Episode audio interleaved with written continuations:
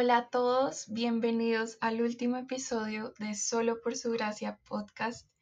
Es un honor el haber compartido con todos ustedes y pueden saber que estamos muy agradecidas de que te hayas tomado el tiempo de escucharnos y de haber compartido con nosotras en los últimos meses.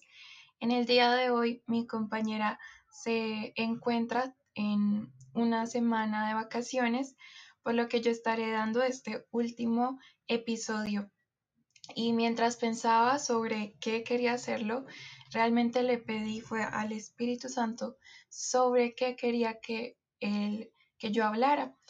Y él me dio una palabra que es de esperanza y de fe, y eso es lo que hoy te quiero hablar. Sé que este año ha sido diferente, ha sido difícil, ha estado lleno de retos y de situaciones que quizá nunca habíamos tenido que atravesar, pero yo te quiero decir que a pesar de todo esto, yo creo que ha sido un tiempo de bendición, tanto para las familias como para las iglesias, como para muchas personas en las que me incluyo, porque ha sido un tiempo de parar, de poder volvernos a Dios de todo nuestro corazón y quizá para valorar muchas más cosas que antes no valorábamos. Y por estas épocas también em, es muy común que ya en Navidad, en Año Nuevo, también se hable de Jesús. Y recordando y tomando el mensaje central de este podcast, recordé que Jesús es un mensaje de esperanza. Y hoy te quiero hablar de esto. Jesús es el mayor ejemplo que tenemos de esperanza, porque desde su mismo nacimiento, desde que anunciaron que él iba a nacer, él fue esperanza no solo para un pueblo, sino para toda la humanidad. En Lucas 2.11 dice que nacería un Salvador, que nació un Salvador, que se llama Jesús. Y estoy seguro que estas palabras produjeron y producen ese hermoso sentimiento de esperanza, de compasión de Dios y un mensaje hermoso. En Isaías 9, del 6 al 7, dice, anunciando su nacimiento, porque un niño nos es nacido Hijo nos es dado, y el principado sobre su hombro, y se llamará su nombre admirable, consejero, Dios fuerte, Padre eterno, príncipe de paz. Aquí están anunciando a un Salvador, alguien que traería un nuevo tiempo para toda la humanidad. Y creo que cuando empezamos a ver y a leer la palabra, podemos ver de que cuando empieza su ministerio aquí en la tierra, ¿qué es lo que Él está haciendo? Él brinda esperanza junto con los mayores milagros que hayamos visto en toda nuestra historia. Él no hablaba de muerte, Él hablaba de vida. Él daba vida a aquel que había muerto. Él resucitó a personas, Él multiplicó panes eh, y todo lo demás. Él caminó dando un mensaje lleno de amor y esperanzas para un mundo que estaba en tinieblas, para un mundo que eh, en donde no existía un más allá, donde había pobreza, enfermedades. Y él lo que hace es que él sana, él restaura, él dio y por eso en mi espíritu yo te digo que Él nos da esperanza y sobre esta palabra Él cumple la palabra de aquel Padre amoroso de Dios de que Él daría a su Hijo para pagar por eso que nosotros deberíamos haber pagado, pero que no podíamos. Y aquí va un segundo punto. No solo desde su nacimiento y en todos los milagros, en todas aquellas obras que hizo aquí en la tierra, sino que ¿qué hizo Él? Él murió por nosotros, porque todos estábamos destituidos y me encontré un pasaje muy hermoso, es Romanos 5 del 1 al 2, solo voy a leer un pedacito, que dice, Cristo nos hizo entrar en este lugar de privilegio inmerecido, en el cual ahora permanecemos y esperamos con confianza y alegría participar de la gloria de Dios. Él nos abrió a toda la humanidad, a todas las personas, la oportunidad de poder tener esa nueva relación, de poder restablecer esa relación con Dios. Y otro pasaje que te quiero dar, hoy te voy a dar más de uno porque de verdad que fue muy bonito estudiar esto. Dice en Salmo 62 del 5 al 8, que todo mi ser espere en silencio delante de Dios, porque en Él está mi esperanza. Solo Él es mi roca y mi salvación, mi fortaleza donde no seré sacudido. Mi victoria y mi honor provienen solamente de Dios. Él es mi refugio, una roca donde ningún enemigo puede alcanzarme. Oh pueblo mío, confía en Dios en todo momento. Dile lo que hay en tu corazón porque Él es nuestro refugio. Si esto es esperanza realmente, no sé lo que lo es. Porque aquí el salmista nos está diciendo, Él es mi roca, Él es mi salvación, que en Él es quien debemos confiar. Y uno de sus últimos mensajes antes de que Él fuera, eh, después de que fue resucitado, él dijo, he aquí yo estoy con vosotros hasta el fin del mundo. Esto lo puedes encontrar en Mateo 28, en la última, ya en, los últimos versículos. Él dijo, yo estoy contigo, yo te doy esperanza de que estaré contigo, de que el Espíritu Santo te acompañará hasta que todo termine.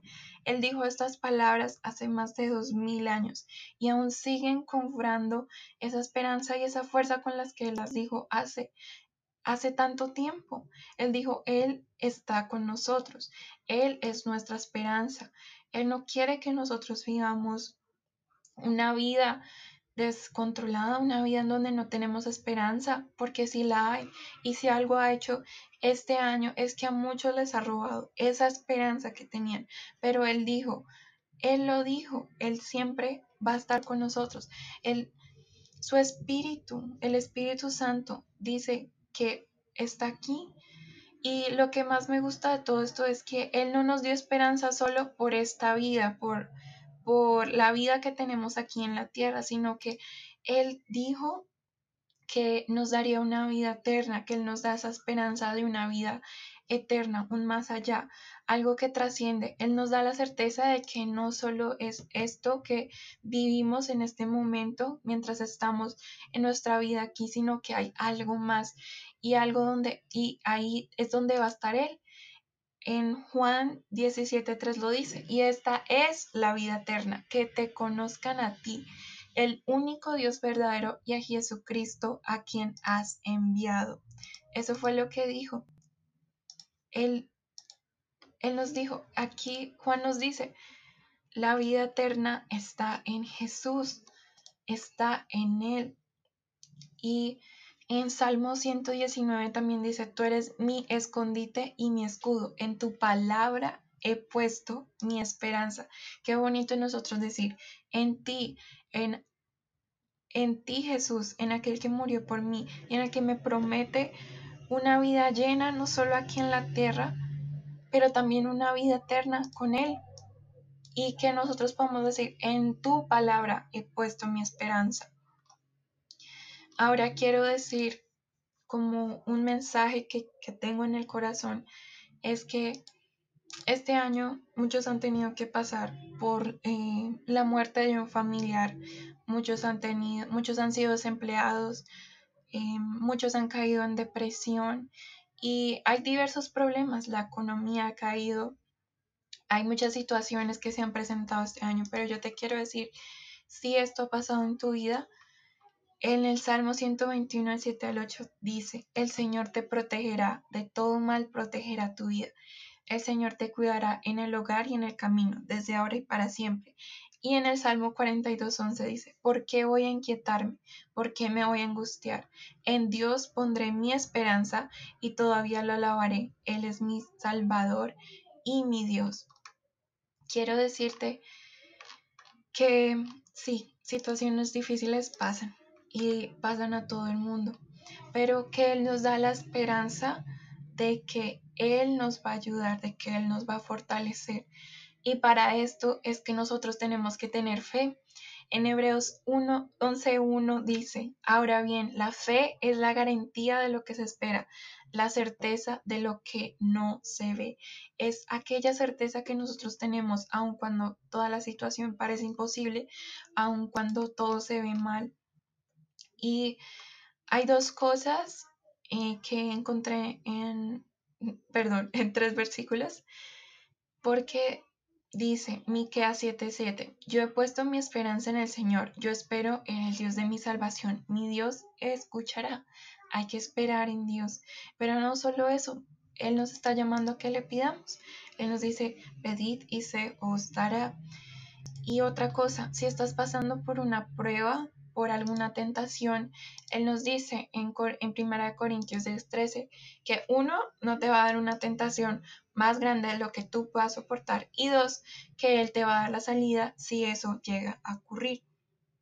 Así que quiero decirte también en Romanos 5 del 3 al 4, me encantó esta, dice, y no solo esto, sino también en nuestros sufrimientos porque sabemos que el sufrimiento produce perseverancia, la perseverancia entereza de carácter, la entereza de carácter, o sea, ese que nos produce el sufrir, ese, esa perseverancia, ese carácter, eso que moldea en nosotros y al final dice, produce esperanza.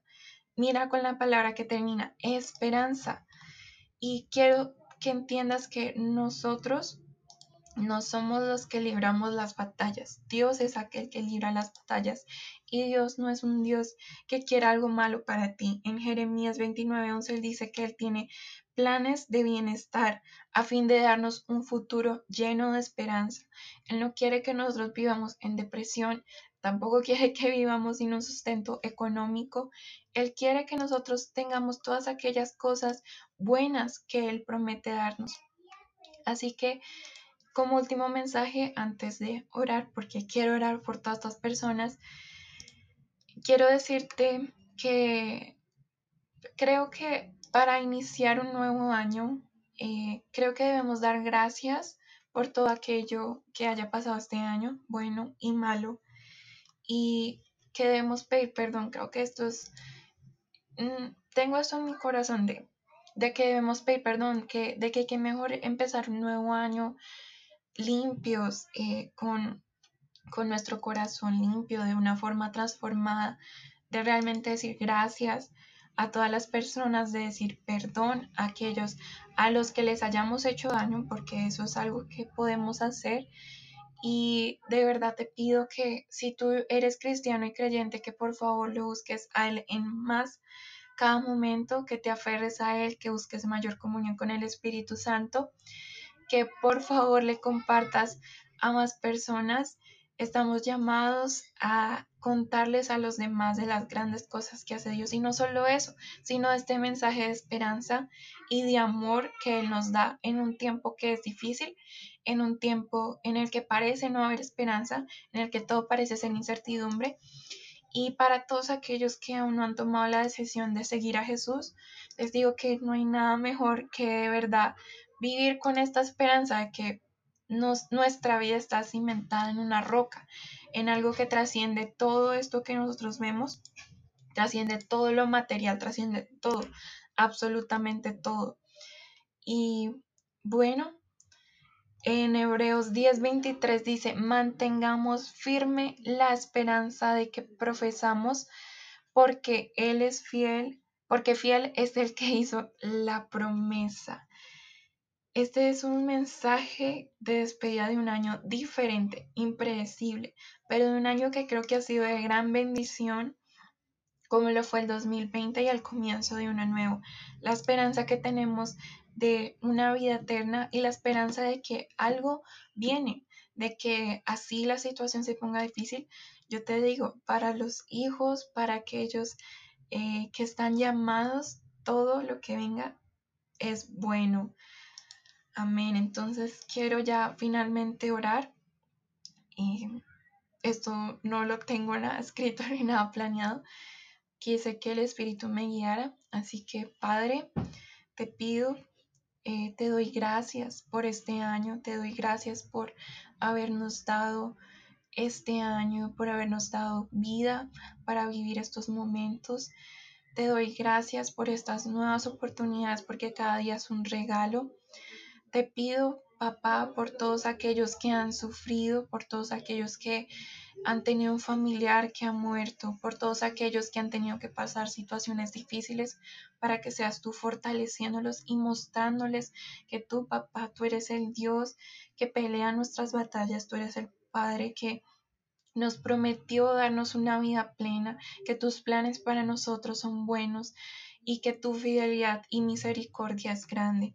Te pido, Espíritu Santo, que puedas llenar a cada una de estas personas, que traigas esperanza, consolación, amor que traigas promesas y bendiciones a cada una de sus vidas, no solo materiales, sino también en lo espiritual. Te pido, Padre, por todos aquellos que han pasado un tiempo difícil, para que tú seas restaurándolos, para que tú seas ministrándolos y para que les muestres que con fe, papá, que con fe todo se puede. Te damos gracias por este día, Señor, y yo te pido que llene su corazón, que permitas que estos últimos días que ya vienen de, esta, de este mes y de este año sean de bendición, que ellos puedan ver tu mano sobre sus vidas. Y Señor, llénales. En el nombre de Jesús, amén. Nuevamente te damos gracias por habernos acompañado en todo este proceso. Es un honor, tanto doy la palabra de Gabriela, tanto mi palabra. Fue un honor haber compartido Dios te bendiga y nos vemos el año entrante, si Dios lo permite, con muchas más sorpresas y mucho más contenido. Hasta luego.